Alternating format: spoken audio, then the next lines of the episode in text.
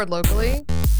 Nah, we don't. We don't do any of that fancy stuff. See, Blue Okay. Snowball recording directly from Zoom. It's it is fucking rank over here. Audio nightmare over here. My But you- wonderful internet connection. I should sound fine.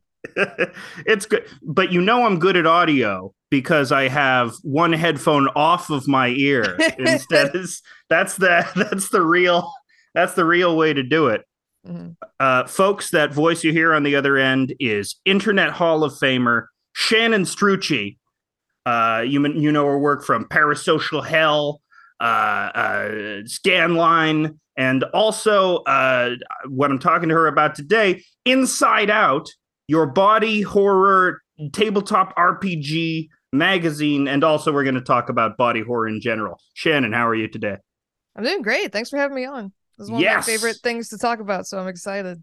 Yeah, I love body horror so much. Um, and I want to sort of get into I've, I've been trying to investigate why it gets deep into my soul or the core of my very being. And I've I've come up with a few answers, but I'm sort of interested in uh, what you have to say because you, you're a very prominent person in uh, the body horror community. Oh, that's good to hear. Um, oh, I think that for me, like this is super uh personal, but like when I was five or six, I had like a tumor in my hand. Ah. Um, and I had like uh, I had psoriasis and I had uh, fingernail problems where they would like lift off the nail bed. Mhm. It was like awful. I had like real. it wasn't anything like serious medical issues, but I had like I dealt from a young age like with weird things.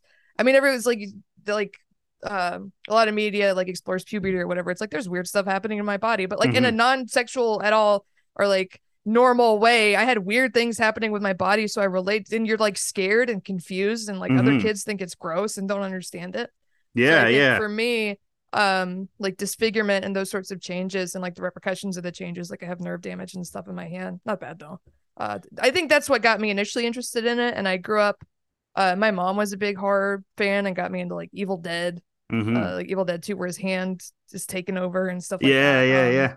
And I think just the idea of of loss of control of your own body is so terrifying, and being reminded that like you're just like meat, and, like, Yeah. atoms, and and the the the depersonalization of that I think is like terrifying. But it's also fun. It's not too like there's some horror that's it's it's not as serious or political as a lot of other horror, so maybe it's easier for Yeah. people to have fun with it. So that's Yeah. brain. inherently more personal. I think there's also Mhm. corollary because there's like one side of body horror where it's you're decaying or you're putrefying, but there's another side of it where you sort of become gross, but then your ascended form is more powerful Mhm. and you're like more uninhibited as well because you know you have sort of transcended beyond human limits. You know, in every Resident Evil, there's a character I must go beyond my human. Yeah. Hundred percent. And that's kind of like a fun fantasy, right? Like, well, if I, you know, all I have to do is sacrifice being human, and I can beat everybody up. Yeah, yeah. So I think it's that. Um, I, I was trying to trace it back to something, and you know what actually got me thinking about it? Just thinking about the child's garden of body horror that I had access to in the early 90s. Because for some reason, I had seen like a screenshot of Street Sharks, and then I was mm. just reminded of Street Sharks. And I was watching the first episode, and it's like, they get injected with a horrible serum. They have a horrific transformation sequence, and they're good. "Look," You know, in the '90s, there were infinite cartoons of people getting injected with stuff or falling into vats, and then going like the reanimator goo, Yeah. it's always Yeah. glowing green. yeah, and I think what started that, I don't. If I could trace it back to anything, I think it might be the Toxic Avenger, which is Mm. definitely not a movie for kids, but has that weird sort of cartoonish bubblegum aesthetic. And you Mhm. know, I, I it was eventually a cartoon, which is fucking weird when you think about it. But yeah, that sort of started this arms race because in Spider-Man there was body horror, in Batman, like the pilot episode is body horror, you know, with Man Bat going through it, and it's that same thing of Yeah, losing control of your body, but also gaining new power as well. That sort of like, and no other horror, even as like a kid, no other horror got to me that way. Like I wasn't. Eh, Slashers were less scary to me. It's because what's the end? You're dead. I okay, mhm. you know. But now you have to live on as some sort of creature. You know, that's that's much more of like a a weird horror situation for me, or a, a, like a, some sort of cosmic punishment, or maybe divine deliverance. Sometimes, you know. I really like Courage the Cowardly Dog. Yes. And that the there's weird the little the lady who lives in the vacuum who has like suction cup hands and there's like Mhm. infinite weird grotesque um it, a lot of it's not body horror it's other types of horror but there is Mhm. a lot of you know uh their bodies getting deformed or changed or whatever it used to turns Mhm. into a bigfoot or Yeah. whatever the f- f- yeah anyway that was probably my touchstone at that age too for it when i was Mhm. really young um i would love that show even though it scared me I I think if I were to, it seems like there were more like pop culture awareness, like pop environmentalism in the early '90s, like Oh, yeah. Captain Planet and Fern Gully. I think because like conservatives weren't concerned about that movement, so they just were like weren't combating it in any way, and there was Mhm. like uh, more freedom to sort of express these environmental things in like a, a pop sentiment.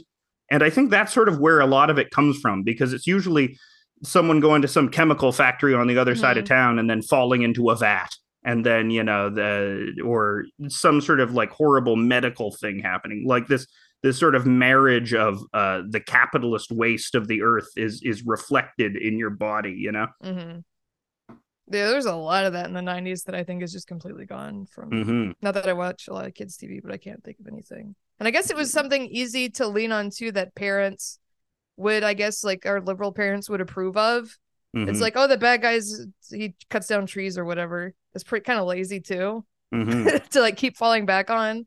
Um, I remember watching a lot of that as a kid as well. yeah but we don't have tree cutting bad guys anymore where are the tree cutting bad guys you know I, I never saw the Lorax. Did the Onceler cut down trees? I just know I- the I- Onceler was popular on Tumblr. yeah they got everyone was really hot for the one the, the Onceler, yeah.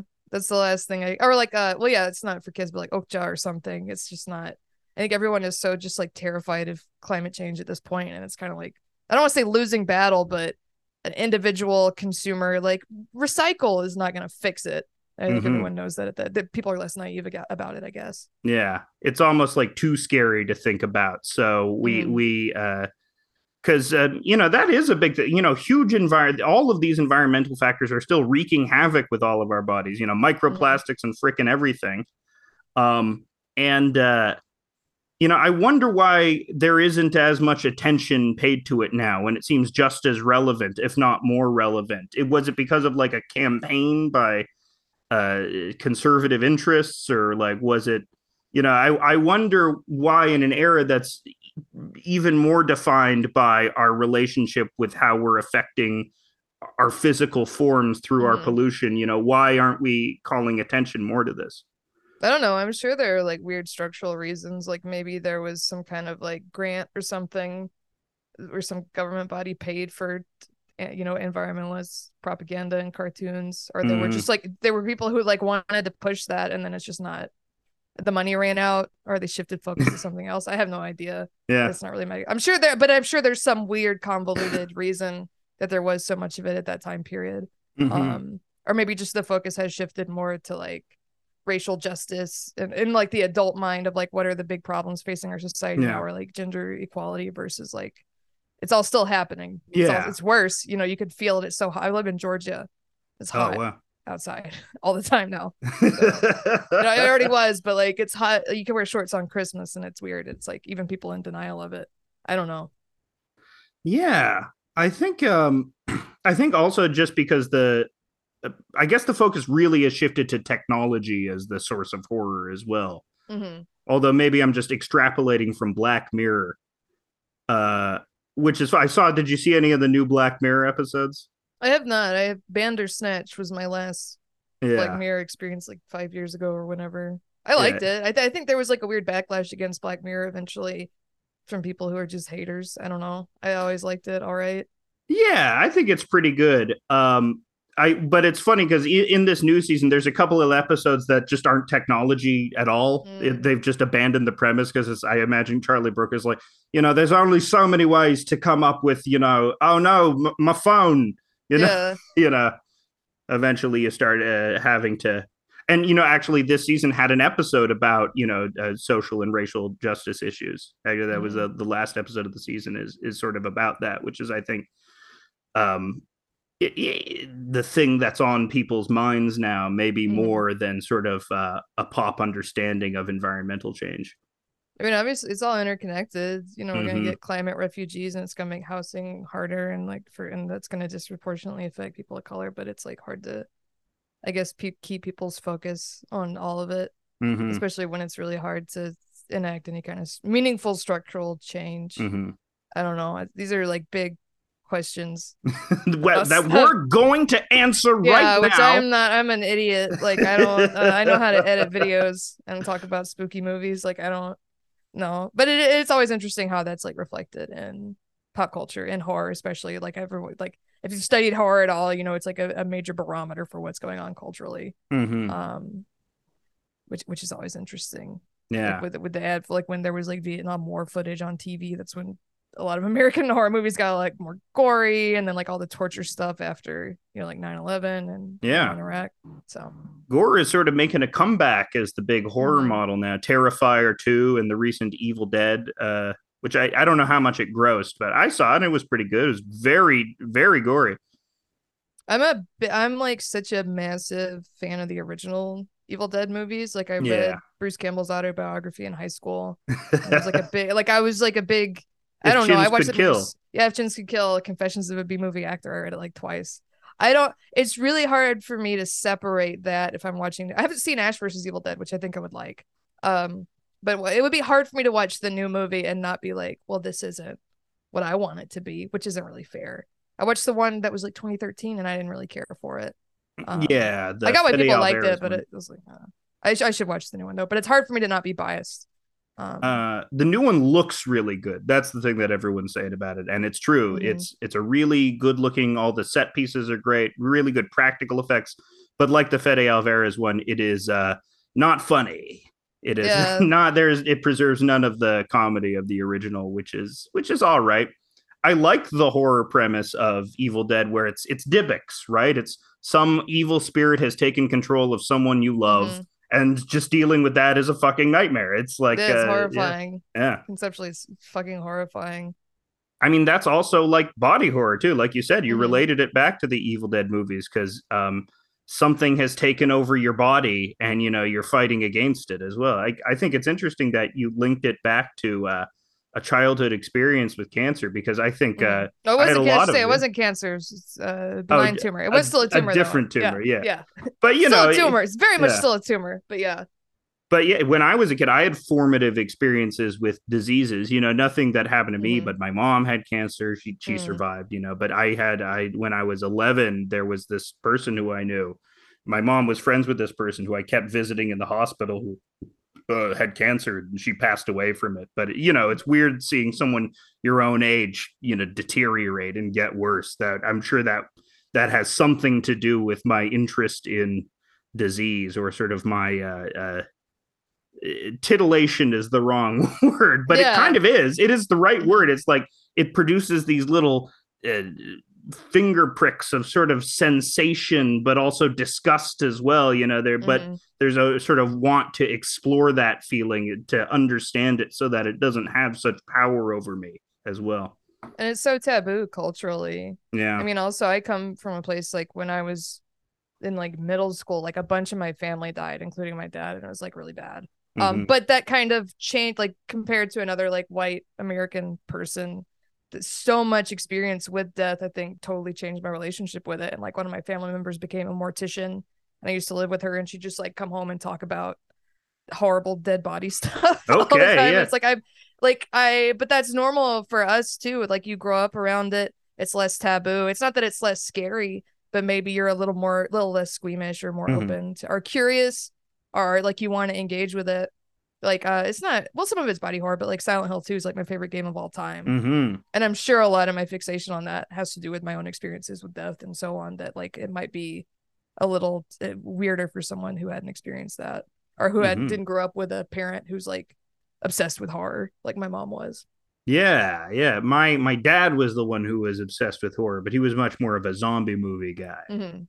um he didn't really i i remember i think one of my first formative experiences with body horror which is a very canadian experience too which is uh oh david cronenberg's the fly i'm 8 years Mhm. old and i see this videotape what's this all about Oh no, and then it's oh yeah too it's way too That's young to watch the fly but I think that also had a lot to do with because you know that it, I watched that movie recently. The just the tightest script, incredibly mm-hmm. tight script, and you have Jeff Goldblum who's like instantly likable. So when you see him, you know, becoming cancer, a cancerous fly man, you know, mm-hmm. uh, it, it, really gets to you. It really gets in your heart. And poor Geena Davis, she's she's wailing and the freaking scene with the maggot birth. Oh my god, terrible. His finger, the part where his fingers are all gross. Oh yeah, yeah. no good. I um, I've always had like a disgust reaction and a fear towards pregnancy, and mm-hmm. watching The Brood. oh yeah, where she's like eating this. So it's like, ugh! it's so gross. But it's like, oh, I'm glad that this thing that people act like is very like, and I understand why it's like holy and beautiful for people who like want to have kids and it's mm. wonderful for them. But like to me, it's like the parasitic nightmare shit. Yeah, yeah. There's a like thing that's growing inside of you and it's leaching your nutrients. You. Yeah. And it's like weird and your body's changing in ways that you can't. And I'm sure people like in the past, if they didn't medically understand what was happening to them, that's so scary. And yeah, yeah. Cronenberg taps into that so well. Oh, you have a glow, just like in body horror. You're glowing yeah. like a radioactive monster. Mm-hmm uh yeah that's that's definitely yeah I, I, mean cronenberg we're gonna get to him eventually in this mm-hmm. conversation because mm-hmm. he's uh is he the most well-known body horror guy i guess his name is synonymous with it i think so too i was uh, going back over for the zine that i did i wrote a little introduction and i was pulling from uh philip brophy's piece that i think like named body horror mm-hmm. called horrality the textuality of the contemporary horror film and he talks a bunch about uh, Cronenberg mm-hmm. and American Werewolf in London and Alien and The Thing and Deep Red, which are all like roughly contemporary, right? Yeah. Oh, yeah. 80s. American Werewolf in London, one of the greatest body horror sequences of all time. Oh, yeah. I love that movie. I've seen that yeah. so many times. Terrible um, man directed it, but he oh, could yeah. direct way better than his son. You know? Yeah. oh, yeah. Oh, my God and that was before he did the terrible thing. So it's okay. Oh, it's good, okay good. to yeah, like it. It's okay. Well, it's like I, you know, I I guess just an instance of separating the art from the artist. I wasn't even thinking about that he had directed it. I'm just like that's probably another one my mom showed me. And mm-hmm. I love mm-hmm. Griffin Dunne. I just rewatched After Hours for a yeah. He's podcast, great. Yeah. Which ha- also has like he's so terrified of burns and getting burned, and he's like halluc. That's also like a weird, not graphic body horror, but that's an element of that movie too for like a dark comedy. That's not like a over the top horror film. Yeah, I always forget about Griffin Dunne's horrible de- decay makeup in that movie. yeah, with the yeah. little dangly piece on his neck. I think I yeah. watched an interview where he was mad that that's all he was giving this great performance, but everyone just kept looking at the like disgusting like gore latex on his. Yeah, yeah the the decay the animatronics and the um makeup on that are so good because by the end he's like so decayed it's not even Griffin Dunne anymore. Mm-hmm. Yeah, it, it's funny that what about that early time you know i guess the 70s and 80s is when it first really starts humming can you think of like body horror examples from like the 50s and 60s besides like werewolves i guess is the earliest example i can probably think of there was probably some like sci-fi stuff i'm mm. not as up on like 50s because a lot of them are so slow like mm-hmm. which not it's just like stuff was cut differently then uh 50s and 60s sci-fi movies there's probably like some fear of radiation and and you know i'm sure a lot of like post-war japan stuff dealing mm-hmm. with atomic like atomic horror. Yeah um but i maybe because like speaking of american movies maybe there was like enough censorship or they were kind of worried about what they could show. It's like well we'll just put a giant ant in the movie instead of like yeah. anything graphic. Um, were, yeah I, that's not my i know a lot more about 70s 80s movies. Yeah yeah i'm thinking uh sure do you remember that one? There's one that always terrified me. It's like this B movie. I think I first saw it on MST3K or something like that. It's The Melting Man or like The Extraordinary, Ooh. The Incredible Melting Man, which is the 70s body horror movie, which is like very slow, but the sequences of him melting, they get to you. I tell you, I tell you that much. They get to you. They did the mm-hmm. melt part right. Remember, I think it's Abominable Doctor Phibes, one of the Phibes movies where like he melts a girl's face and I remember it like fucked me up. It was like really disturbing to me.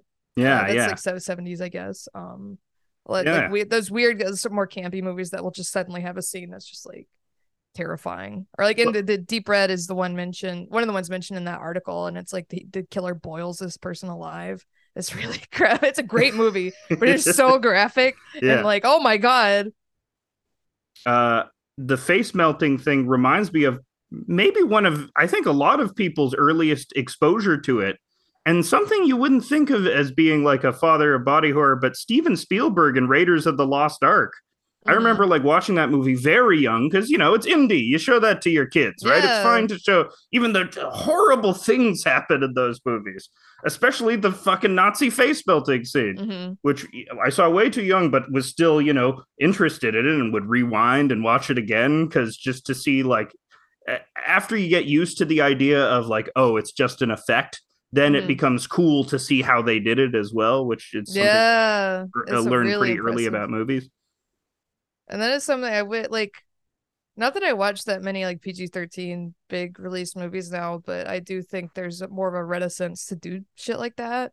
Mm-hmm. And like I don't know, uh, to have a really disturbing practical effect scene of someone's face melting mm-hmm. In like a Marvel movie or something. I don't know if that would uh, but it's also good to not traumatize children, I guess. Yeah, it's like it's hard to draw that draw that line. Um, I'm sure it's hard for parents of like what their kids should be able to watch and expose them to new things and let them learn, but not just traumatize them forever. Like my friend saw The Exorcist when he was like five. that's too it's young. fine as an adult. Yeah, it's not yeah. gonna give me nightmares, but it was like, yeah, that's not a good idea. It's it's weird. The stuff that would give me nightmares as a kid wasn't uh it wasn't horror stuff. It was always like weird dramas. There was this one movie called Fluke. I don't know if you know of this movie. It's it's this weird 90s movie where Matthew Modine is killed and he comes back to life as like a dog. And he, really he's weird. guiding his son's life. And it, yeah, it's a very weird, but this movie gave me nightmares as a kid. Mm. And that, like I had nightmares about like Mr. Rogers and stuff like that. Wow. Mr. Rogers luring me into his house it was like whenever I would see something that was way too above my grade, like I saw Clockwork Orange when I was way too young, but I didn't know like any of the bad stuff was happening in it because I had just yeah, no frame of reference for it. it. Yeah. yeah. Uh, but the stuff that I could understand, you know, I was more susceptible to nightmares. But also, I think you should traumatize your kids a little, you know, because mm-hmm. you know, in in I I think uh, there's whole uh, there's whole freaking Twitter accounts dedicated to children's horror, and you know this mm-hmm. scarred me when I was a kid.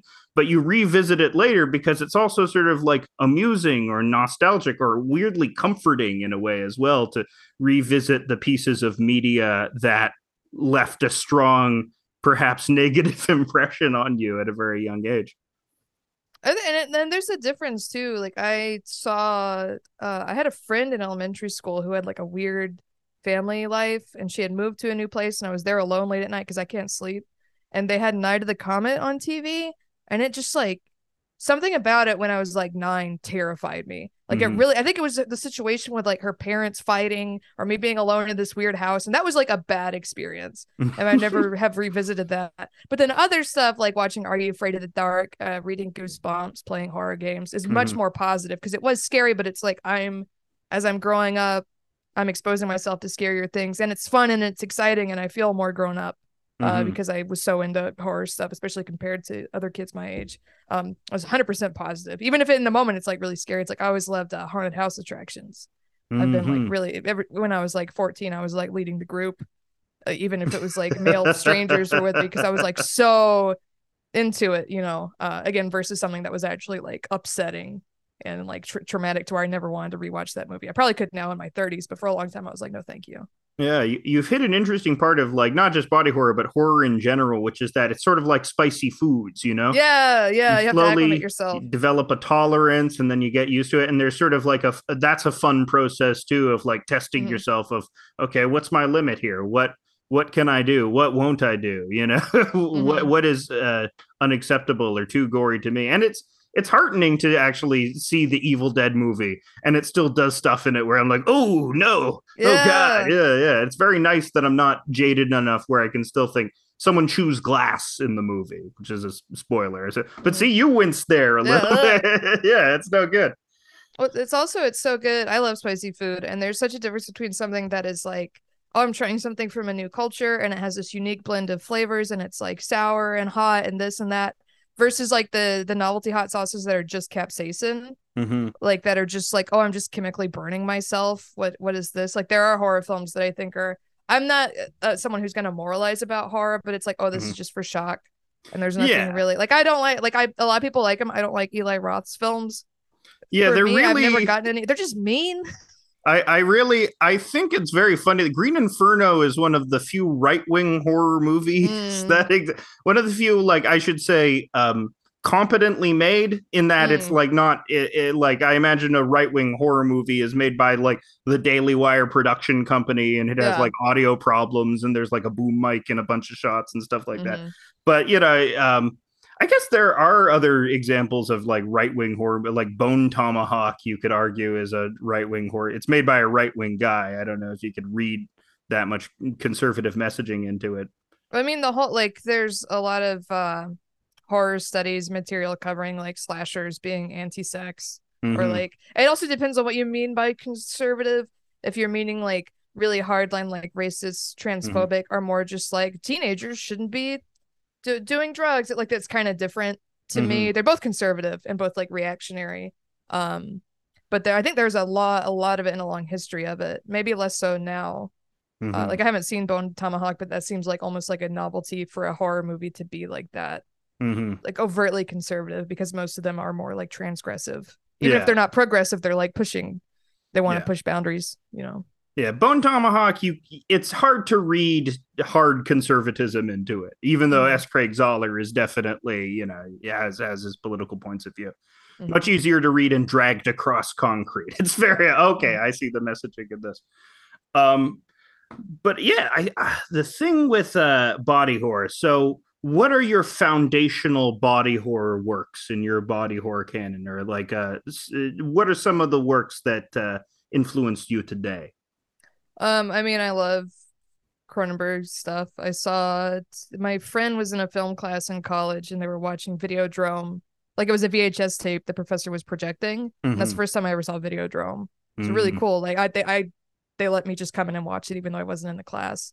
Uh, I love all of his work. I love the way he talks about Videodrome too. How he was like watching stuff late at night that he wasn't supposed to be watching. like, Yeah. the static on the TV, and that's where he got the idea for it. Um, I love Yeah, Evil that's a, whole, Dead. lot of Toronto history in Videodrome because I think Yeah, it's partially yeah. inspired by Moses Znaimer, who is a guy who made this Toronto channel called City TV, which Mhm. aired, you know, racy stuff. It aired Late like the Red. Shoe Diaries and stuff. But I that that was like- later. naive now with the internet. You could be a little toddler on an iPad and accidentally watch like creepy pregnant Elsa videos. Yeah. like there's so much more exposure to hardcore stuff for kids now, unfortunately. Um, and I read a ton of um short horror stories when I was very young. Mhm. So there were a lot of like uh the horror at Chilton Castle.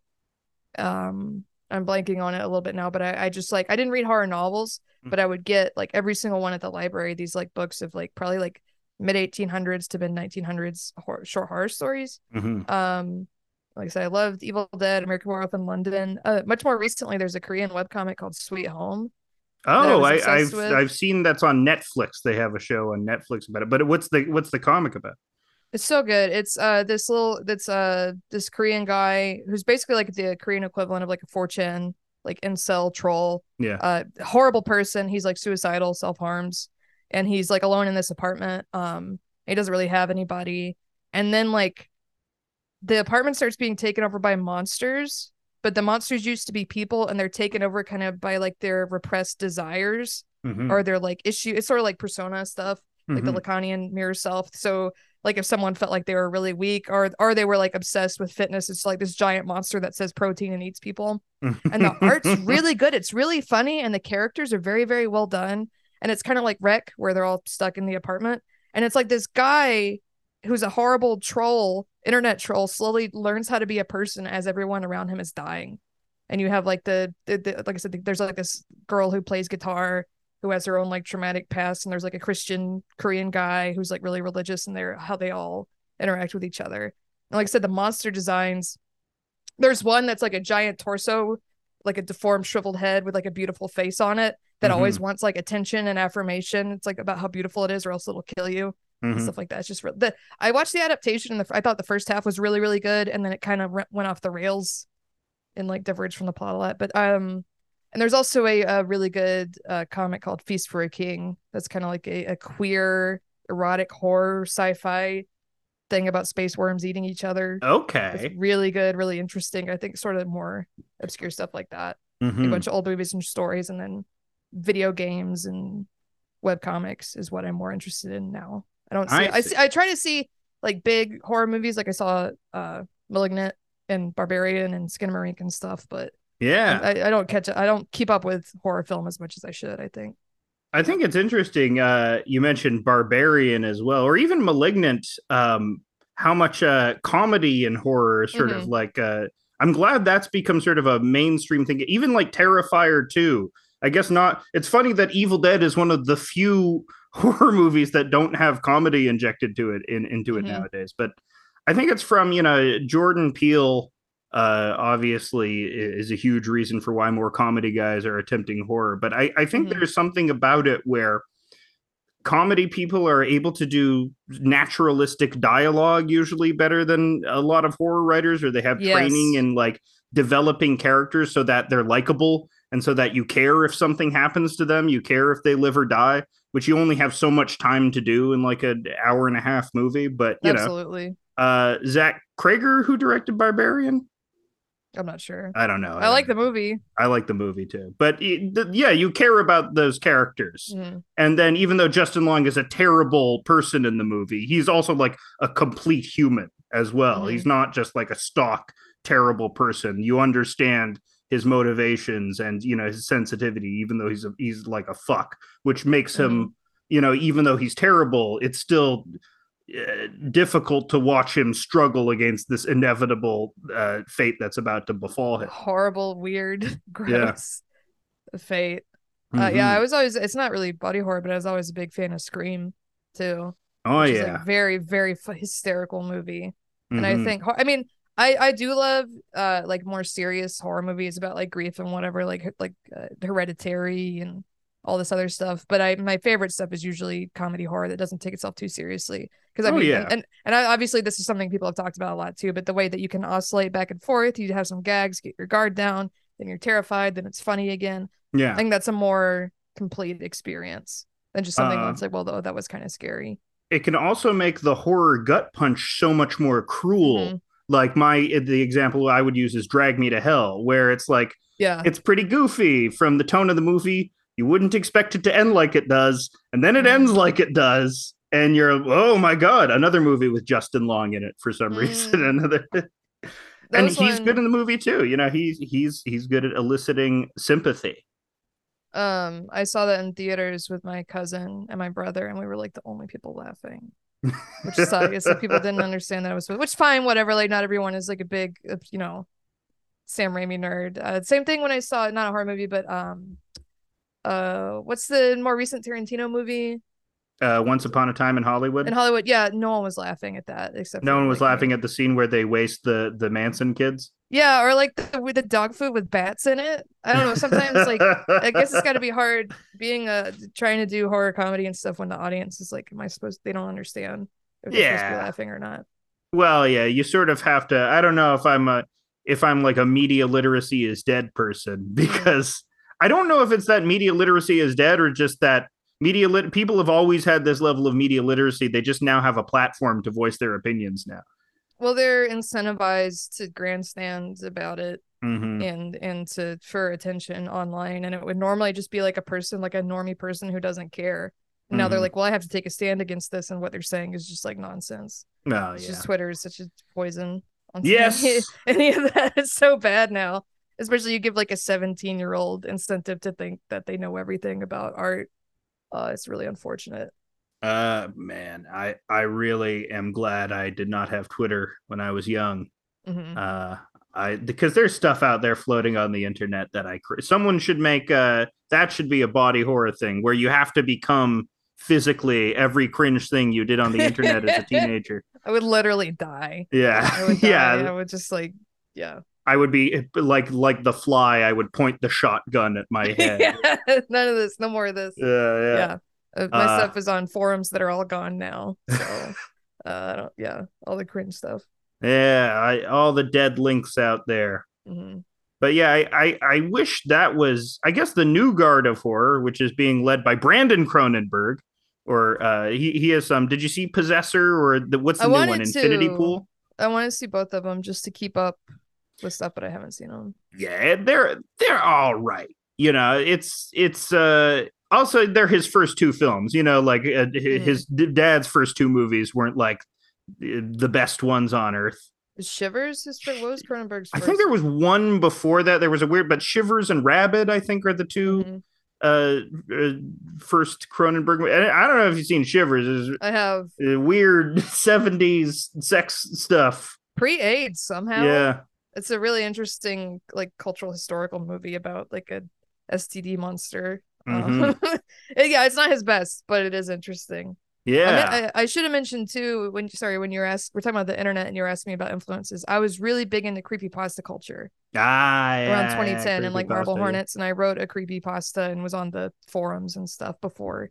Uh, th- this woman ran like the big creepypasta forums around 2009 2010 and then X-board 4chan people doxed her and like threatened her so she No, no. quit uh great cool cool people cool stuff Oh no. uh How can yeah, you get that, cool. dramatic over like you are in a room that is called the zone of the ender room. He is pointing towards a plate. The plate is empty. The you know, it's all it's Yeah. all runs together at the same point.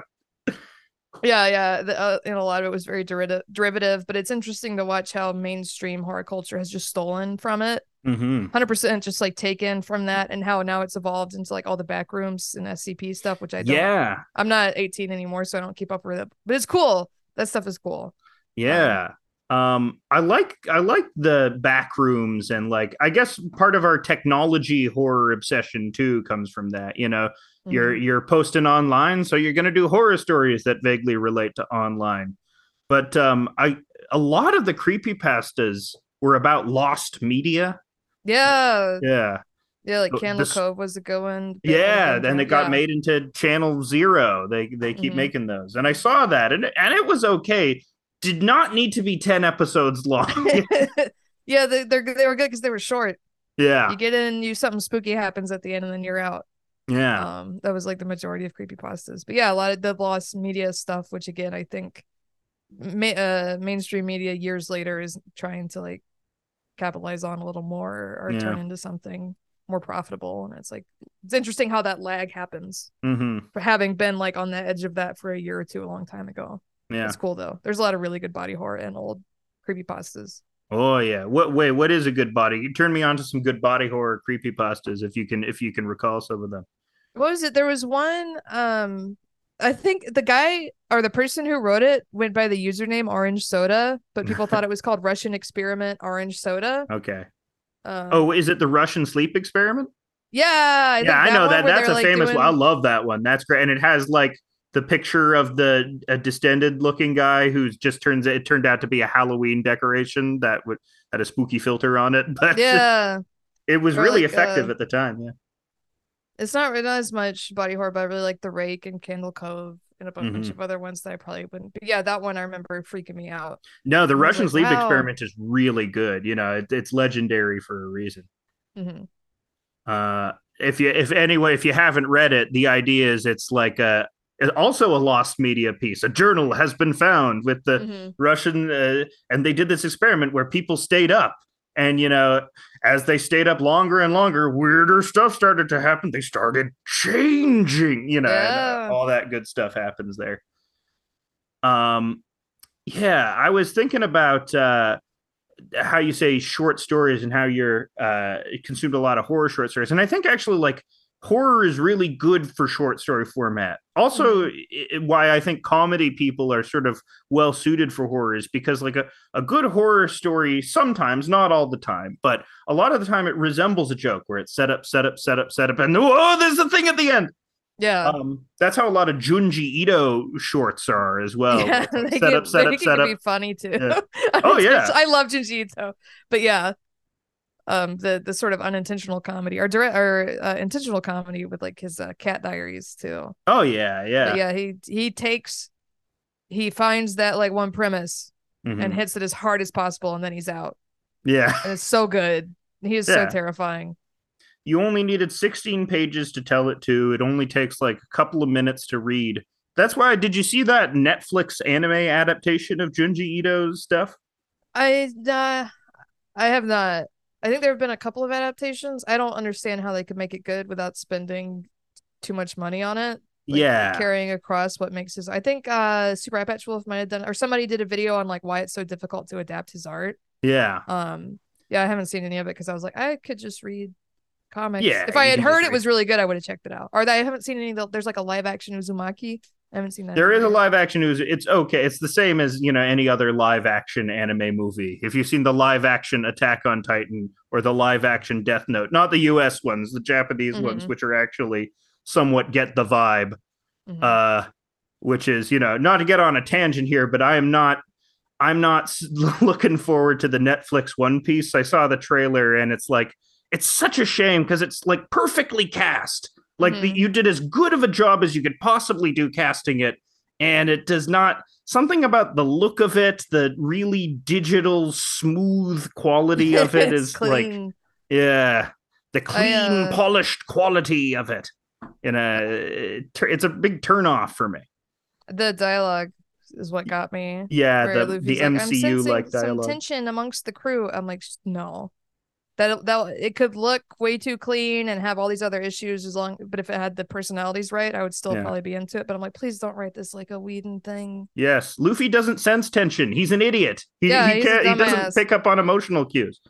which is so such a weird and then I, I watched a ton of um reaction videos to it and i was reading a lot about it because i wanted to get you know a barometer for the western and a lot of people are like well you just couldn't keep that it was either that's japanese like a japanese mindset and you have to change it for a world audience or it's live action so he can't be silly i'm like both of those things are really stupid to say Yeah, one because One Piece is the most popular manga Yeah. in the world. You don't have to change it for, you know, you go every you go to Italy, you go to Mexico, there's Luffy gear. You go to Saudi Yeah. Arabia, there's Luffy stuff there. You know, Mhm. uh, it translates perfectly fine to an international audience. You don't have to make it. We I just can't. I hate that. The recently on Twitter too, going around, it was the um workaholics, like all the banned lines from it. Have you seen that on the whiteboard? Like, so that happened, and like all the cringy, Okay. smarmy. It was like a big list. I'm like, whenever the show comes out, I'm gonna get that list Mhm. and mark off how many they use. I just hate that type, especially because like I, uh, I really love like good dialogue, good characterization, and like Oda has the characters so down. It's like Luffy doesn't have thought bubbles ever because he's Mhm. stupid. You Yeah. never see his internal. Yeah, he's, yeah. he's that's part of the that's such a big part of the character. Yeah, that was my big gripe with it. And I and I also like uh, and speaking of One Piece, has so much like body horror and body mutilation, self mutilation yeah, lots of that in body there. changing. I have like uh been meaning for years to write a video essay on that. Or like there's a scene in- that should be in the first season where someone is like stabbing herself in the arm. I'm like, are they gonna do it? Mm-hmm. We'll find out. Yeah, yeah, the body horror of One Piece is that that's a very good essay to write on. But also it it contains that that two things. The the one you can see how it leads to people's decay, but two, it also that empowerment thing as well. you know, yeah. ascend past yourself by altering uh yourself in some way. Or eat it. You have to eat your own leg to live, or like turn Mhm. into a monster. There's so much. It's like a very like mutilating your body or sacrificing your body for your like ideology or survival is like a core element of it that I think is absent Yeah. a lot of other children's media. that People I get really a lot like. of people get scarred a lot, you know. yeah. Zoro, Kinda- like Odin, sacrifices an eye at, at one point for more There's a lot of a lot of uh, Zoro, like he tries to cut his own limbs off sometimes, and people Yeah. are like, "Stop it!" Or it's just to uh, survive. Just in Baratie, a extraordinary piece of violence with Mihawk just gutting him right Yeah. there. I like. I get why 4Kids censored that. in the Yeah, there's you know, some of it. It's like I get it. yeah, don't agree with everything they did, but I understand why they were like, oh yeah, the one where he gets gutted. No, Yeah, and the the first chapter of the manga is Luffy stabs himself in the face as like a ten year old, and they cut Mhm. that from the anime. Even the anime, they were like, "We don't need this liability." But that's Mm-hmm. like one of the first pages. He's like, "I'm strong," and he just stabs. There's like, yeah, yeah, One Uh, Piece rules. Okay, that's I'll, I'll, I, I if I want to talk about One Piece, I'll have you on again because I can. Okay, you yeah. also how you you're on a One Piece podcast as well. Yeah, we do a really cool mini series called Fight Together that's about more like serious adult topics. Like we've talked about like colonialism, like racism, Mhm. trans representation, like and we always do our best to get on guests who are like familiar with this stuff and have studied it and can talk at length about it. And it's really fun to do. I mean, the whole podcast is really good too, but if you want a more like serious uh mini series, I'm one of the hosts on Fight Together. It's Hell really yeah. Oh, I love the queer politics in One Piece because at, at, at once you'll have the most horrifyingly stereotypical representations of gay people or queer people, and then on the other hand, you'll have some of the best written queer people in all of literature, maybe, you know. For real. And yeah. especially considering if Oda is a straight guy, the best written by someone who's not a, like he um when he was a lot younger, he lived in like an area that had cheaper rent but had a lot of gay people in it. So like mm-hmm. Whitebeard was based on a gay bartender he knew. And it's not overt in the show, but like you know Whitebeard never sleeps with women. And then there is just yeah, ah. and you'll I like I watch a lot of reaction videos and like I said, I'm interested in like how people react to stuff and like Bon Clay, a lot of the more emotional stuff with him. You'll watch these videos of men who've probably said the most transphobic stuff in the world, like mm-hmm. weeping and reacting to this like really flamboyant character. It's yeah. really cool. It's really awesome. Yeah. And yeah, there's some bad stuff too, but it's yeah. It's yeah, yeah. You know, it, it, sort of gets offset. And uh, what do you different? You know, I'll, I'll use the. It's a different culture. It doesn't translate. I'll use that that excuse for that. Yeah. Mm-hmm. because I want to say that it's all good. Mm-hmm. Um, well, it's not all good. We all know Thriller Bark. Nah, Thriller Bark is all right. I like. I hate Fishman Island. Uh, yeah, nobody likes body horror podcast. I don't need to. yeah, we get off on the One Piece tangent. Yeah. Uh, body horror. Uh, I I also think about the reason why it gets to me, like um, the reason why I I really love exploring body horror, the reason why uh, it affects me more than other horror, is from that knowledge that are, are sort of you know there's a lot of different you know philosophical theories of it but fundamentally mm-hmm. our universe is is uh dictated by our body you know mm-hmm. the way that we interact with other people the way that people see us you know the way that we breathe the way that we take in information is just all contained within our meat so you know it, it's it's funny how like I, I guess one of the earliest examples of body horror I can think of too is probably H.P. Lovecraft, mm. or you could even say Frankenstein is basically a body horror piece as well. Um, but yeah, I I think all of these uh, all of these examples come together. Like we are essentially our our universe, or our perception is dictated by these just easily changeable and fragile faculties and meditating on that fragility produces that like spicy food sensation produces mm. that sort of like i'm teetering on the edge of abyss here when i think about you know just how easily this and thus me and my entire universe my sense of permanence my sense of ego could change you know i th- does that affect you in that way i think so too in your relationships with other people like in the fly mm-hmm. um or, or stuff like uh just thinking about parasites. Um, remember when I was younger, I watched a ton of Animal Planet and Discovery and learning about like, what the bowflies or botflies. I get them botflies, yeah, but, yeah, yeah, where they did they ugh, like that uh, for any just about anybody. I think that yeah. is really disturbing. It's a violation of like the sanctity of your body or tapeworms or like I uh again growing up in Georgia, I'd get ticks when I was a kid, and that's all. That's horrifying. Yeah, a thing buried its head in my skin. Yeah, that was to, the worst like, shroom trip I ever had. Yeah oh it's just like um it, it is and like it, it's sort of you could see as an extension of fear of death or fear of getting old or, or people being terrified of being like disabled or disfigured mm-hmm. um because of how society would then treat you as a result or just like I you know like gangrene and like rotting and stuff it's I was reading with the um and again not to derail but reading about the submarine thing that's happening right now. yeah, um, yeah. Which this is coming about... out on Sunday, so there's a chance oh, it's not gonna. uh, well, we don't know now. We don't know they're now. Fine. Yeah, they're um, fine. I'm sure. Explosive depressurization. Oh no! I've never read about that before. I'm not familiar with that. Yeah. Um, I had there, there's a video uh, I could find it and link it later too. That's um, it's it's an instructional video for divers but my friends and I, my like IRL friends and I got fascinated with it. Mm-hmm. It's like delta something pressure, just about how you could just get that sort of thing. There's like a part of the video, and it's kind of sad where there's like a pipe with a little crack in it, and mm-hmm. a crab walks over it and just gets like sucked in and instantly killed. Yeah. And that kind of stuff is terrifying and interesting and also unlikely to ever happen to me. Yeah. So it is a little less scary than a lot of body horror stuff, but just like yeah, that kind of like instant, like you're just missed yeah. It's not even that you slowly rot or like, you know, uh, it's a slow de- decomposition. It's like the what could happen to you and then you're just gone. Yeah. that is scary, but that is way less scary to be like actually becoming mist is almost sort of nice when you think about, about it. It's like I, I think you, in the Marvel movies, that's instead of turning into goo or melting, they mm-hmm. just turned into dust, you know, because that's it's not somehow, that scary. It's yeah, sad. it's less intense. Yeah, it's it's sad and it reminds us of mortality.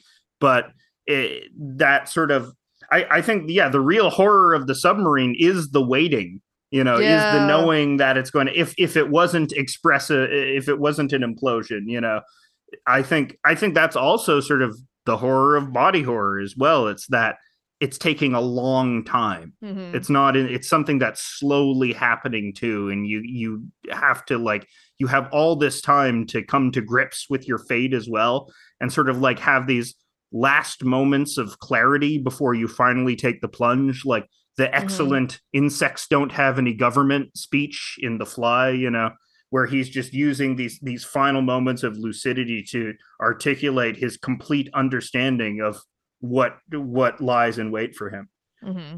which is you know that's a fucking you know that's a thing to think about that's heavy yeah um, and you know we everyone was making fun of the submarine guys because uh well, it's an act of hubris. You know, mm-hmm. if you do a hubristic act and you fail, you know, it's like those guys on Mount Everest. You know, it's just, yeah, it's kind of funny. What do you what do you want?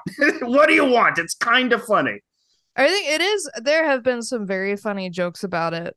Mm-hmm. I think there is like a weird a lot of people online, and this might be like a hot take, a lot of people online are just waiting for an excuse to have kind of like unhinged bloodlust. Yeah. and just be like so happy someone is like dying terribly. And they're just kind of like waiting for it to align correctly. I again, I think a lot of the jokes are funny, and yeah. I'm not. What, us saying something on a podcast has no impact on these rich people and their scared families. But there is like a weird, sort of animalistic, like okay, they're yeah. okay. This is you know it's it's weird. Which I get for like Kissinger or like people yeah, who like yeah. do demonstratively bad if stuff. something but, happened, oh, Jeff this guy I just heard about yesterday, he's a billionaire. He should die. I want to, which is you know a joke about it. Also, I want to say joke about it. I don't care. You're not a bad person if you joke about it, but uh, but yeah, you know sometimes you sometimes we all have those moments of weakness those moments mm-hmm. of you know werewolf. We all want to turn into werewolves right? But yeah. you know it sort of behooves you to try and keep it down a little you know try that's one emotion that's good to suppress. You know i'm not to, all to about choose the suppression. right targets yeah. for, for the actual and again i'm it's like oh these poor rich people but then it becomes like oh there's like a internet famous socialist who has a little bit more money than everybody else and everyone was like well that person's the next person we're killing. It's like hold on. Calm down. That's again this might be a hot take but it's like i get it. But yeah keep it i don't know keep some perspective. There again there were some i don't think i retweeted a lot of them yeah. but i did like them. Yeah sure. and i thought they were funny or like yeah. the a lot of the controller jokes. Or there yeah. was one about the the geocacher guy. Yeah. Only one man can find i thought that one was funny. Yeah yeah, yeah. Um, but that's a bit more positive. You know, that that joke mm-hmm. ends with them getting saved, you know, yeah. it doesn't end with hi- them hypothetical thing. Uh, there were people who were like, again, this is stop dating the podcast, but the yeah. orcas flipping over yeah, boats. Of course. There was like a piece in the Atlantic or something that was like, you shouldn't be cheering on the orcas. And I'm like, they can't hear me. What? This is all about like us. It's, it has nothing to do with the actual no effect like whatsoever on the actual situation. And you're admonishing people for it. Yeah. It's just interesting. Yeah. That, I, that kind of yeah, the back and forth of like the id versus the superego or whatever in people. yeah, yeah. You should you should be a better person than this, but come on, it's so funny. Come on, funny, yeah. Well, it, it's it's that classic thing. It's that classic Mel Brooks quote where he says, "Tragedy is when I cut my finger. Comedy is when someone falls into an open sewer and dies." Right? Yeah. It's the extremity of it it's the it's the you know severe the severity of it. It's something you don't expect to happen you know and that surprise that punch you know it's it's mm-hmm. what creates the horror it's what creates the comedy you know it's all intertwined. And luckily in movies the people aren't real. So yeah. die in a hilarious way it's okay to laugh. Yeah you know, yeah. yeah they it's not yeah movies aren't real and you can explore that like you're talking about the Justin Long character in mm-hmm. uh, Barbarian. It's like you kind of want to see something bad happen to him. Yeah, you feel for him in this situation, but it's like okay, let's see what's this little dude, this horrible, horrible man. What's what's up? What's gonna happen to him? Yeah, yeah, you and yeah, you you feel a sort of uh I like when uh, I I remember being in Get Out when uh, Daniel Kaluuya is finally getting free and he's stabbing uh, Bradley Whitford and and Caleb Landry Jones and Catherine Keener and everyone's like yeah yeah yeah. yeah bloodshed yeah it's it's cool I love uh, in Scream, uh, when one of the, the two like spoilers for Scream, the two kids who actually did it is like he's been stabbed and he's like dying, but then he's like, My mom's gonna be so mad at me. It's so funny. Like Yeah. the, the the patheticness of the character, and though even though I'm watching like a teen a mentally ill teenager die, in the space of the fiction is really funny. Yeah, really yeah. good. It's a good it's a human moment where even though these like ridiculous things are happening it sort of grounds you in a little bit of reality which Mhm. I, I like that when that happens in these otherwise ridiculous movies too and there's like a small line of dialogue that to really humanize the characters I love um Tucker and Dale versus Evil. oh yeah yeah that's It's one of uh my favorite Canadian horror great films. can- great canadian movie the w- rare sighting of Canadian rednecks in a movie.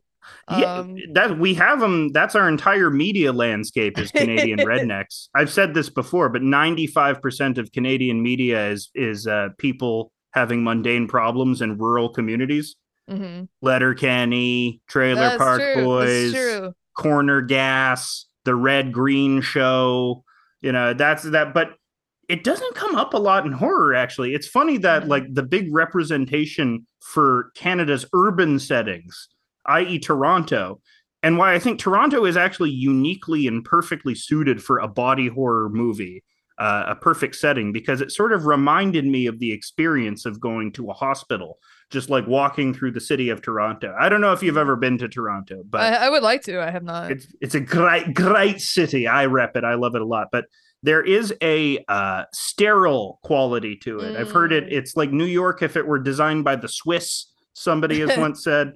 Mhm. But there is it is that sterile quality. You know, all right angles and sort of this uh, imposed order that gives it that that otherworldly quality. And like a hospital, it's like all of this antiseptic stuff that's done to mask the Mm. beating heart of meat that that is inside of it you know that that uh, juxtaposition between this really boxy indistinct gray exterior but this like thumping red you know vein filled interior which is you know why i think uh, cronenberg whether he intended to or not sort of drew upon that quality of toronto That's really interesting. I don't know enough about Toronto. I'd never heard of it conceptualized that way, and that makes a lot of sense.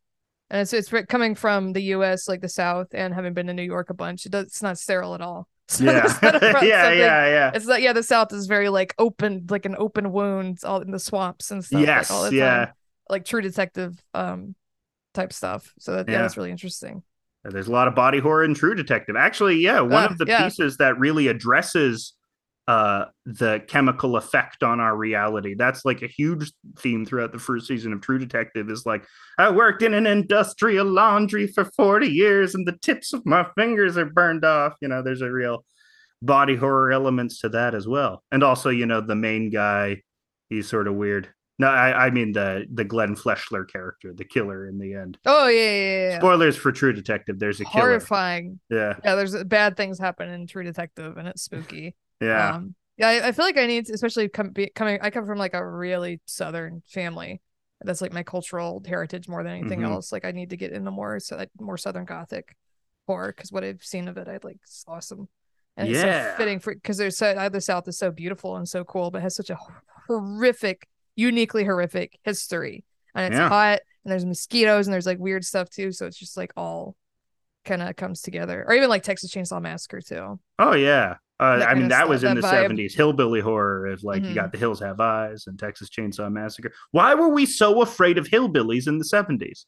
I don't know why the seventies. It's uh, it is like a I think a classism thing Yeah, more than anything else. But I don't know why. Maybe it's out of vogue now. And uh, Tucker and Dale plays with that. yeah, yeah. That's true. The like fear of um.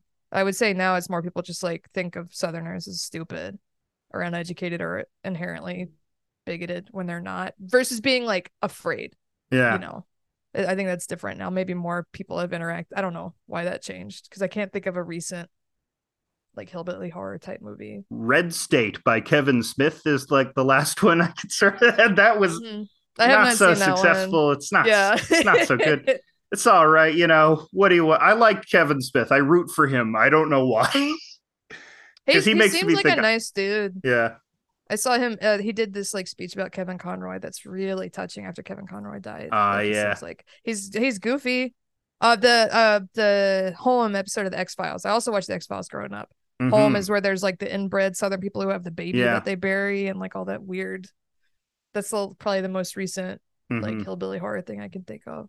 Yeah, it's really because now uh, there's sort of more awareness that it's like the the proletarian against the oppressors. I think sort of the ushering in of socially conscious horror movies have sort of, uh, or the the popularity of them now have uh, eschewed away that fear of the fear of the underclass. You know, that's Yeah. not a thing anymore. Or even, I guess, fear of the underclass is also expressed in zombie movies too, where it's like a fear Mm. of the masses, is and those have gone out of vogue as well. They went fast. Yeah. they changed it around a lot. Or yeah, or they, there's been more like weird meta takes on it. Mhm. Or yeah, now a lot of it is just more it's like there's somebody in your house or some kind of vague supernatural thing. Yeah. Um it would be so interesting to pay more attention and do more of a survey on modern horror and Mhm. where all that's going. But some of it, I love horror is my favorite genre by far, but so much of it, like when horror is like bad, it can be so boring. Yeah. Well, because yeah, you just don't feel, especially if like you don't care about the characters. Uh, If that has not been established, why you should care about the characters, you always need like a little moment where they do something a little cute or relatable, Yeah. or you know, they have something which distinguishes them as people, so that you can feel that oh, this is an idiosyncratic personality that resembles something. And I feel like um, I'm trying to think of like the last horror movie that I saw that was uh like a lambs to the slaughter type thing that didn't really work. And I, I- it's hard to. I, I guess I usually avoid those movies Mhm. too, like like because I was trying to think of something like You're Next, but no, they give the the main the personality of the main girl is that she's Australian, and that's enough. That's it's enough, That, to that- that carry. definitely has enough for you to, or like it follows or something. Like you don't need their whole biography. I really like the. I haven't seen the new ones, but I love the Benson Moorhead films, like uh, Resolution. I don't know those ones. Which ones? Oh are my god, Resolution is like um, sort of like a Cabin in the Woods or Tucker and Dale uh meta horror. It's like this Mhm. guy's a, on on drugs and he's like really messed up, and his friend chains him to the wall in this house to try to like save him as like an intervention Mhm. then there's a, a lot of weird meta stuff it's really scary and about sort of like audience complicitness in horror Mhm. and then they they did a couple more movies they did spring and then what was the third one hold on uh but it was my old roommate uh years ago we were just going through netflix and clicked on resolution and ended up being like one of my favorite Mhm. horror movies I've ever seen. Um, The Endless is really good too. That was like Mhm. Resolution, Spring, The Endless, are kind of not like a trilogy, but then they've done, a couple movies after that. I would have just like again, it's not like self serious elevated horror, but God, it's so good. It's um, it's like very just sort of meta American Mhm. horror. But and not like because I I like Cabin in the Woods, but you it's watch so much better. and it yeah it really dates a lot you know talk about whedon dialogue Oh. It- i mean it was written by him but um Mhm. i mean there are aspects of that movie i still like a lot but um and I, I see you're you're into like what body horror video games are you into resident evil's obviously like the big one but one that have you ever heard of the shadow hearts series I have heard of it. I haven't played them. yeah, it's a mildly obscure uh, PlayStation 2 JRPG series. Um, but I I played the death out of those things, you know, and I'm sure a huge reason of why I'm into body horror is because I had so Mm. much experience with those games, which were very Lovecraft influenced, very like people turning into weird mythological tentacle monsters sort of thing.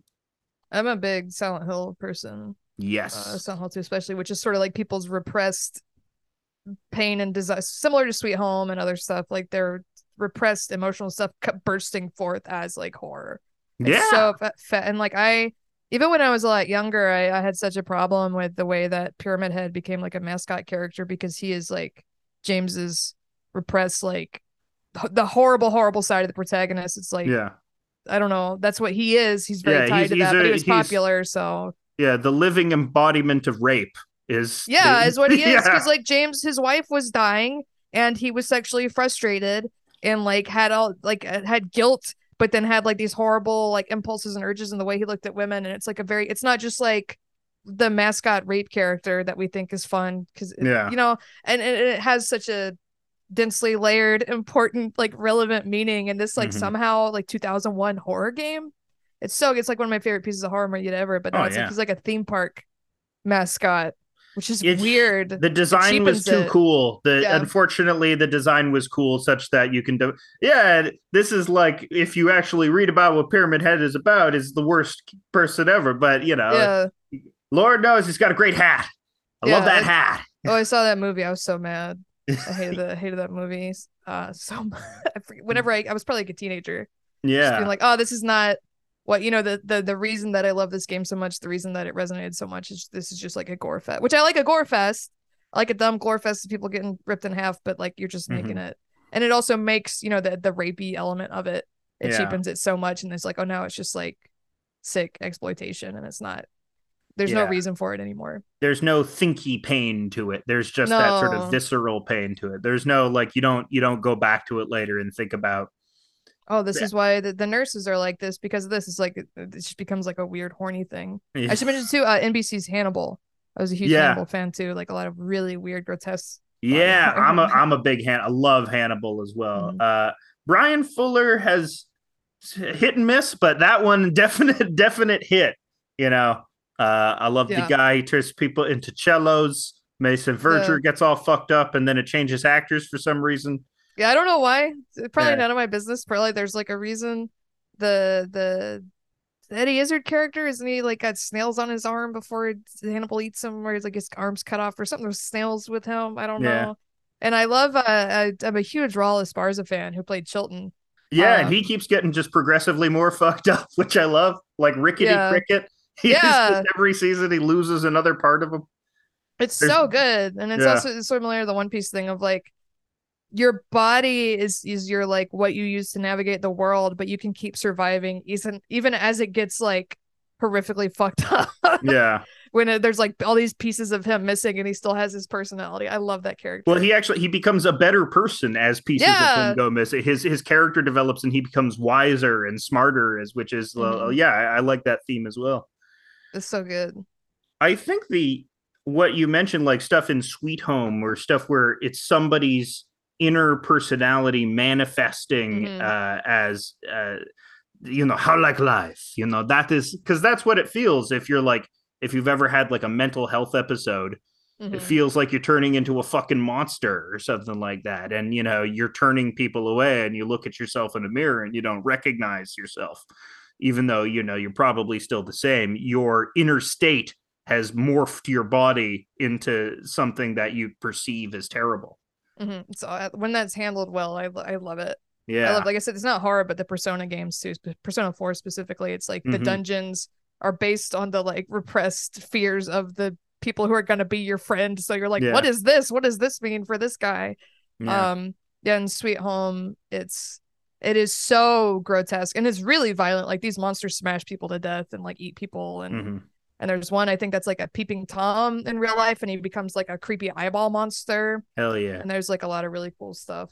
Yeah, I like that too because it's also, you know, I guess if you're going back to the original body horror, it's got to be like the Bible, right? Or it's got to be Yeah. like myths or something because you know, you get into tons of Greek myths where somebody is transformed into a spider for their hubris or you know, somebody yeah. turns into a pillar of salt or you know, uh, and I guess that stuff always interest interested me as well because I, uh, even like and maybe there's something very Old Testament. I'm also Jewish, so I think Mm. there's like that inherent comedy too of like you Old Testament God style punishment where you do something relatively minor and then there's this huge outsized punishment that is befall uh, that befalls you because you know you you oh you stepped over the line wrong oh no now you're a lizard Or even like Job didn't even do anything, right? They were Yeah. just like, let's mess with this guy.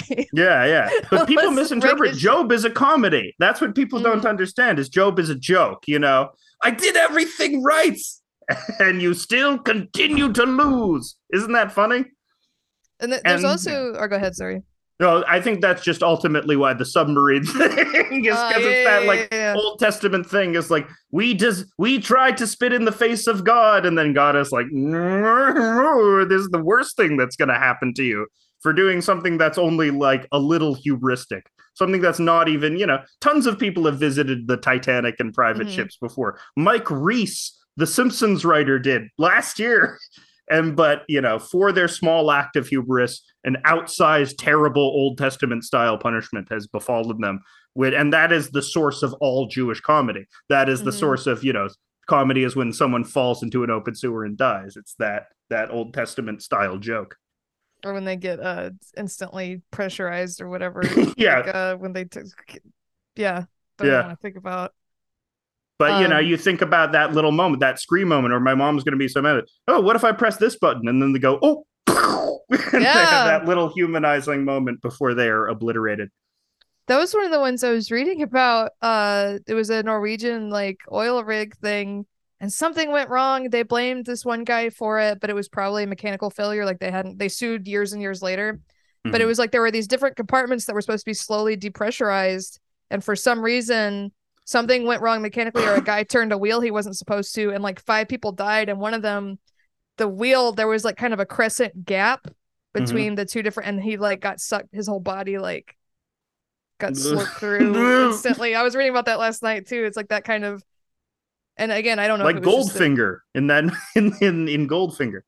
What happened. I haven't seen that one. all the way. Goldfinger gets sucked out of a plane, and at first he Ah. gets stuck, and then he's going, "Bah, bah," and then he gets fully like sucked the- out of the plane through that small Yeah, It's, it's gonna haunt me ugh, forever. ugh. Um, I was gonna say too, like there is a fascination among like I don't know, like uh, online horror people, Tumblr type people now with the biblically accurate angel, yes, like with all yeah. the eyes and That's stuff. That because it is yeah. horrifying. That wasn't something I was that exposed to when I was younger, but now it's like I think I have some stickers or enamel pins with that because it's cool and it's it's like Mothman or whatever. Yeah, Um, but like objectively, it's horrifying. It's like a be not Yeah. afraid thing. It's like it's sort of almost represented as something that's trying to scare you into submission Mhm. you know, inherently terrifying. something that you can't comprehend and thus Mhm. are inherently uh, submissive to, just like Yeah. uh, just like a Lovecraftian entity.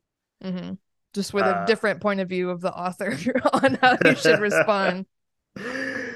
um, yeah. Um, back to horror. What did you have any like foundational horror video games, or was it mostly movies and TV? A lot of it was Silent Hill too.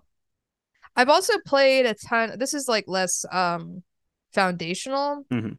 but I got really into the PS1 horror like movement. Mhm. um which is where a bunch of like independent horror game creators are making these like really really short free games and the style Mhm. of uh like like late 90s early 2000s like Like N64 and blocky, low poly, uh, like Mhm.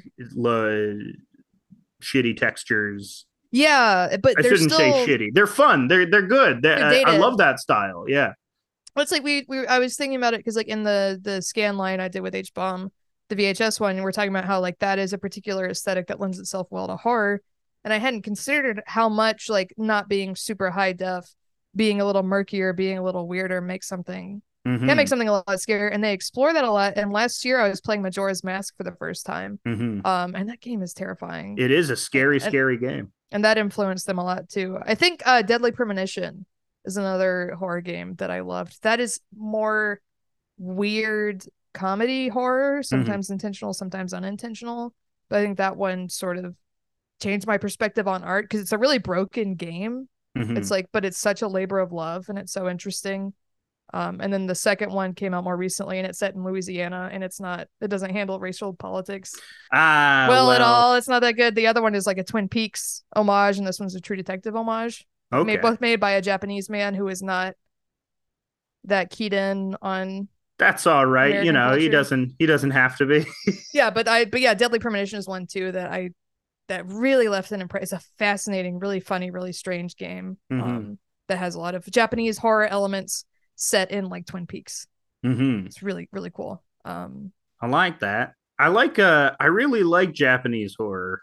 mhm. Um, and the horror and uh, the body horror of Japanese horror, which I, I feel is like a lot more they have a lot more of it there for some reason maybe it's because of the legacy as you were saying atomic horror Mhm. where they they experienced more of that stuff firsthand and it still is prominent in their in their cultural idioms Mhm. um i guess what i'm thinking of is like uh yeah I, yeah I, I can't name anything other than junji you know because i'm a dilettante you know I, I don't know anything It's like Akira, all Yeah, it stuff in there, yeah, and like there go. Godzilla. Too. Not really horror, but like the kind of helplessness of it.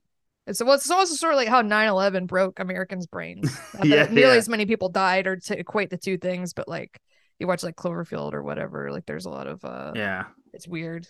Um, well war of the worlds steven spielberg's war of the Mhm. worlds it's 9-11 there were a lot of 9-11 horror movies which uh, uh, makes sense, but I, yeah. I was actually trying to think of like the most prominent or biggest American body horror thing uh, to come out recently, and what I landed on was Chernobyl. Did you see Chernobyl? Mm, I didn't see it, but that makes sense. It was Chernobyl is okay. It is like well acted. It's a lot of anti-Soviet propaganda, uh, which is to be expected. It's funny Yeah. that it's Craig Mazin, who, if you know his career as a screenwriter, did like all of the movie movies, like Epic Movie and Date Movie. Wow. Yeah, and he was also roommates with Ted Cruz in in college and gained some sort of Twitter fame by talking about how weird of a roommate Ted Cruz was. But then Craig Mazin he makes uh he makes this Chernobyl thing, which is pretty it's competent. If uh, it, uh, it's really well cast, Jared Harris and Stellan Skarsgård are, really good in it. Uh, but yeah, it, it's definitely flawed. But what I will say, the radiation sickness makeup, it hit Mhm. me in that body horror. It hit me in that way. It's some of like the best, like, oh, that guy's really fucked up. Like makeup I've seen in in like a mainstream thing for a while. Even in like Last of Us, which has like the body horror elements of the shroom things, Mm. because that's a bit more fantastical. It's um it's less relatable and less visceral than like seeing these people die of radiation poisoning and just seeing see- their skin slough off you know stuff like that they did a really good job at portraying the horror of that Is it more practical stuff? yes Again, it's all practical it. stuff yeah zero zero cgi used they they simulated radiation poisoning uh with that I, I guess the other one that i can think of which i guess alex uh, the guy who alex garland isn't american but annihilation was a Mm. recent body horror that I loved a lot. You know, talk about how like I, I think I was talking to a friend the other day and he said all body horror or is sort of reducible down to cancer. Or, you know, it's sort of reducible down to this thing that won't stop growing that's taking you over, you know? Or like gangrene. Yeah, yeah. There I guess it's like there there's the two types. There's the rot, you know, there's less of you, or there's the cancer, there's more of you, you know? Mhm. and uh, e- each of them are horrifying for different reasons. But yeah, annihilation, a cancer across the land, and it's affecting everything. You know, I, I, there's something really powerful to that. I'm cheating looking at the list of body horror media Of course, Wikipedia page. Annihilation's on there. yeah. I will not. I I cannot handle this show. I I think it's kind of the vibes are really bad. But uh, Made in Abyss, the anime. I don't know what that here. is. What is that? It's super popular, and a lot of people I respect really like it. Uh, it's like these kids are going. There's like a big hole in the ground in the Mhm. jungle or something, and they keep going deeper and deeper and deeper. And as they go in, it like deforms their bodies more, and it's like super graphic, disturbing body horror. Okay. But they're all really prepubescent, and it's kind of sexual. uh, uh, They're like six year old. They look. It's weird. Like I can't watch it. Again, I haven't seen it. I can't. Like, I, if someone who likes it is listening, I'm not saying people who like it are perverts, but um, it's like a lot of like transformation, mutation. I think if they were like a little bit older, I could watch it. But there is definitely the vibe is bad. But it's really Okay. really pop. It's like a for how disturbing it is. yeah. It's really popular now. I don't know why they have Deadpool on the list. That's interesting. That is interesting. I guess technically, yeah, he is cancer as well. He's he's got he's he had the little baby legs in that one movie. That was pretty little weird. tiny hand. Yeah. Uh, District Nine was really good. oh yeah, yeah. District District Nine is pretty good, but I feel like the body horror is secondary in that movie. Uh, like you don't actually see his like face get fucked up. You see his arm get fucked up, but you don't Mhm. see his face get fucked up. Which is that's the you got to see their face get fucked up in order for it to really resonate with you. Um, but yeah, like if those are the examples that you're pulling from, those are like from a long time ago. There is just like not a mainstream body horror thing in in uh, horror movies right now. They have like Nope and Old, and like no, Nope I guess is not body horror yeah. to me. People get spoilers. People get eaten, but it's not really. Yeah, old was I liked old. I'm a Shyamalan apologist. I, I don't need to apologize. He's great. He's really interesting. Yeah, He's a super interesting guy. Um, but yeah, there's not like Crimes of the Future. yeah. Cronenberg, uh, back back uh, back in his form. Uh, He's Colorado done- Space too, which I liked. Yeah, Uh, but you don't see much fucked up stuff happen to them either in the movie. There's no, No. like, there's no like uh money shot like in I'd say money. What a gross term. for what we're talking about. disgusting but you know like the the the punchline uh like when uh, jeff goldblum's jaw rips up at, at the Mhm. fly and then you know oh now it's really happening and then the music starts going the dun dun dun dun you know there, there's Mhm. it doesn't have one of those moments uh where they have finally succumbed to the thing that is eating them No. you know uh which is why it didn't it didn't get me in that like ooh this is fucking me up sort of way Mhm. But was- Chernobyl was definitely more actually did that. I should watch Chernobyl. My family watched it and really liked it. yeah it is okay. You get to ignore some of the some of the more like obviously anti-soviet stuff but uh Mhm. other than that it's fine. It's fine. Uh i should i should ask you about uh your your zine your your tabletop rpg what what's uh what are you exploring in your zine? Is it a lot of short stories or is there a longer narrative that you're you're doing It's the only thing tying everything together is that it's all body horror. Mhm. I just sort of uh, did a Kickstarter in uh, February 2020, which was a horrible mistake. But I had no idea, you know. Um, it took like three years to come out because of that, just for a lot of different reasons, like right before the pandemic. yeah And yeah, it's called Inside Out. I have like print copies and uh, digital copies available. But I got it's just like I knew a bunch of uh, tabletop designers and people who did like horror actual play podcasts. Mhm. I know a bunch of horror artists. So I was just like, what do you want to do for this? Essentially, I gave people free reign. Like Hell I got yeah. uh, Stephen Dewey, who did this game called Ten Candles, which is like my probably my favorite horror tabletop game. I was so happy to get Stephen on. Where uh, Ten Candles is where it's not in my zine, but he uh, they wrote this separately where you like light a bunch of candles, and then as your characters are slowly dying, you like snuff them out as you're playing, and you burn your character cards like physically. oh that's real life. cool. And you you are physically if they go out they go out. You can't relight them so if you're laughing or you move your hands and you snuff it out then like so you're you're physically still oh that's a great be that mechanic. that's a good idea. Yeah. Yeah it's awesome. So Stephen uh, wrote this uh module called the shy lamp worker for my zine and i got art from trevor henderson for that one. And like nick hell yeah siren head yeah trevor's awesome trevor's like the nicest dude Yeah, he rules. Got great taste in art. Got great taste in movies. Nothing but good things to say about Trevor Henderson. Yeah, I got like him, Nick Tofani, Tess Stone, who I've been a fan of for a long time. Um, Cosmic, the au- the artist for uh Feast for a King, which I was talking about. Mhm. I got Zalabri Nelson Jr. is one of the writers. I got Etten, who's like a great tabletop writer too. And there's like sci-fi stuff. There's um uh Zalabri wrote like a uh short horror story about like a creature that you can incorporate into games. It was mostly just me being like, hey, I like body horror. Do you like it? Do you want money to do something for this thing? Yeah. It's, I'm really proud of it. It's uh, it's yeah, it's not like a cohesive story. It's a bunch of different modules people Mhm. could run in their own tabletop games with like really a lot of like flavor, art, and like maps, and and stuff like that. So it was a really it was very stressful because I was not prepared to for all the work over COVID when like Yeah. got derailed and and Kickstarter backers I will say are very demanding in a way that I was not prepared for either. I like. They- I mean, I I'm not gonna name this person obviously, but I was being really late on it because like one of our um contributors, like this person's parents got COVID and it was bad, so we kept getting Yeah. delayed. Then my mom got in a horrible car accident. oh no. yeah. Um, and I was like taking care of her, and I told this person privately about it when they reached out, and then they were like posting on the Kickstarter page. Well, Shannon hasn't said this, but I'm like, this is about my like my mom. You gave me five dollars for a zine. I get it that you're mad, but like I'm not scamming you. I've posted everything, you know. So Yeah, yeah. I anyway, think that, that uh, whole culture is really intense. the the Kickstarter culture. Yeah. Uh, is there a favorite. Kickstarter? I guess there is a whole vibe to even like the type of person that donates to a lot of Kickstarters because you know, I'm doing something good. I'm supporting people. You know, this is charity, and I am owed something because of it. But, I mean, I did owe them. I was terrible about updating just because I was overwhelmed and people were dying. And my mom like got her spine, her uh, spine got like cracked or like got messed up. Her ribs mm-hmm. were cracked, and I was like, I don't care about the zine right now.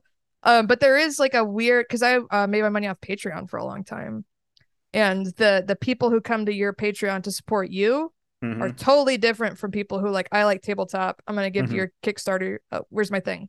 Where's mm-hmm. my thing? Are you scamming me? Are you yeah. lying? Are you scamming me? It's like no. I was like, if I I got like five grand uh, off of it, and I went way over budget. Like I didn't mm-hmm. keep any of that money, you know, because I paid um uh people to help me get it finished. Um who did who did a wonderful job. But uh, yeah, it was a weird experience. I'm so happy it was made, and I want to do another one, but I think I'm just gonna self fund it. I I really now this is my pitch for like a body horror movie where mm-hmm. you start a Kickstarter, but then you slowly start mutating into like a big, and you have to keep saying, "I'm sorry, I'm yeah. sorry." Look, and yeah, you're tempted to post a photo of yourself, but you know, you, uh, become this skin monster video crying. Yeah. I get why people were mad because I took, I took, it was like three years late, but there was a, a sense of like, I'm not scamming you. I posted all the art. I paid all the people who were involved. Like, calm down. But you can't. There was a tweet that went viral recently where the the Kickstarter, uh, I don't know what it was, like a game or something, was like, mm-hmm. you'll get your game when you get your game. And mm-hmm. people were like, oh, that's so rude. That's so terrible. I'm like, no, it's not. You don't know what crap people say. Anyway, that's like a total tangent. But like, yeah, yeah working no. on this little body horror project that people, most people gave like $10 for. Mm-hmm. Um, it was a very weirdly stressful experience and unpleasant experience for me because I was not, I was really late on it. Mm-hmm. Very unhappy. Uh, but I'm really proud that it exists now. Well, it's it's out there. It's it's yeah. got all the stuff you mentioned it. It's got ev- it's got everything, and mm-hmm. uh, people should check it out. I'm really proud of it, and there's a lot of cool extras that come with it too. Like you can buy maps and safety. We've spent a lot of time on TR TTRPG safety tools, where it's like if someone like uh, I've met a lot of people who have kids, and they're like in the game, can we please have nothing where kids get hurt because it'll like mm. upset me or stuff like or like if people don't want eye stuff or bugs or whatever. That's you interesting. Can, uh, you can. They're like really good tools. Yeah, yeah, which is body horror thing me. without any eye stuff. God yeah, damn I know. The line there. You just got to find friends who are comfortable with like, like the scene from Opera, the uh, Giallo movie where someone has their eyes like there's a bunch of needles taped under their eyes, so if they close their eyes, their eyes get poked with needles, stuff yeah. like that. Some people can't handle that. Yeah. It's interesting, but obviously there's obvious stuff like sexual assault or like child stuff yeah, that you should yeah, never put in games. Sense, yeah. But some other people will have very specific things, and we tried to cater to that as much as possible too because I didn't want any because I want I cared about people playing it but also someone might be like you know I don't like eyeball stuff and I played your game and it upset me. It's like well that's on you. Yeah. You know? we we had the no eyeball stuff right on the warning yeah you know? the oh no eyeball module options uh. and whatever. Yeah it's an interesting thing to navigate but really rewarding. Like I said if you ever get a chance to play 10 candles I mean I love my zine too but like 10 candles is still that's, 10 candles that game is, is so one. cool. Yeah. it's so fun yeah. Hell yeah well, I think uh, we're coming about we're coming about now to the end of this body horror conversation. Sh- Shannon, thank you so much for coming on the show. I really appreciate your insight. You've got a lot of you got a lot of irons in the fire out there. What what are your plugs? Tell me your plugs. Uh, you can find my YouTube channel at uh, Strucci Movies S T R U C C I, or if you look up Fake Friends Parasocial. I have been writing. I haven't put a video essay up in two years, but I have been writing them. I hopefully will put one out in the next month or two. Um, I am a player on the like Southern Gothic body horror Monster of the Week podcast, Oddity Roadshow. I play a gay con man named Marlon, like a cowardly, uh, shitty little guy. Very, I love that show. Um, Joel, who like produces it, spends a lot of time on like music. We have a lot of original music for it and stuff. And um, I just did. I think it should still be going when this comes out. I cut the video for this awesome Kickstarter for a game called Triangle Agency, which is like corporate horror. Okay. like X Files Z, SCP. Um, it reminded me of the Stanley Parable. My friend Caleb, who I've known forever, wrote this game, and the Kickstarter has been a massive success, which is so exciting. And uh, Carly Minardo from Rude Tales of Magic did the voiceover, and I cut the video, and we spent a lot of time on it. And it's oh, yeah. But I would highly recommend Triangle Agency too. Not as much grotesque horror, but sort of like corporate, like being trapped in a job you don't like and there's like Yeah. supernatural anomalies and monsters and stuff. So. Yeah, back rooms, Severance. Yeah, that sort kind of of, yeah, stuff. becoming the more game of a Control thing now. was a big influence on it, um, which I haven't played, but I would recommend check. Even if you don't, I would recommend backing it and also watching the video I cut because I spent a lot of time on it. Hell yeah. Well, uh, you should do all those things. I'm telling you right now, whoever's listening, do all of them right now. Look at all the links. Go to all the links, which we'll be putting in the description of the show. Uh, Shannon, thank you so much for being on. We'll look out for what you're doing in the future, and you have a great day. You too. Thanks for having me. Hell yeah.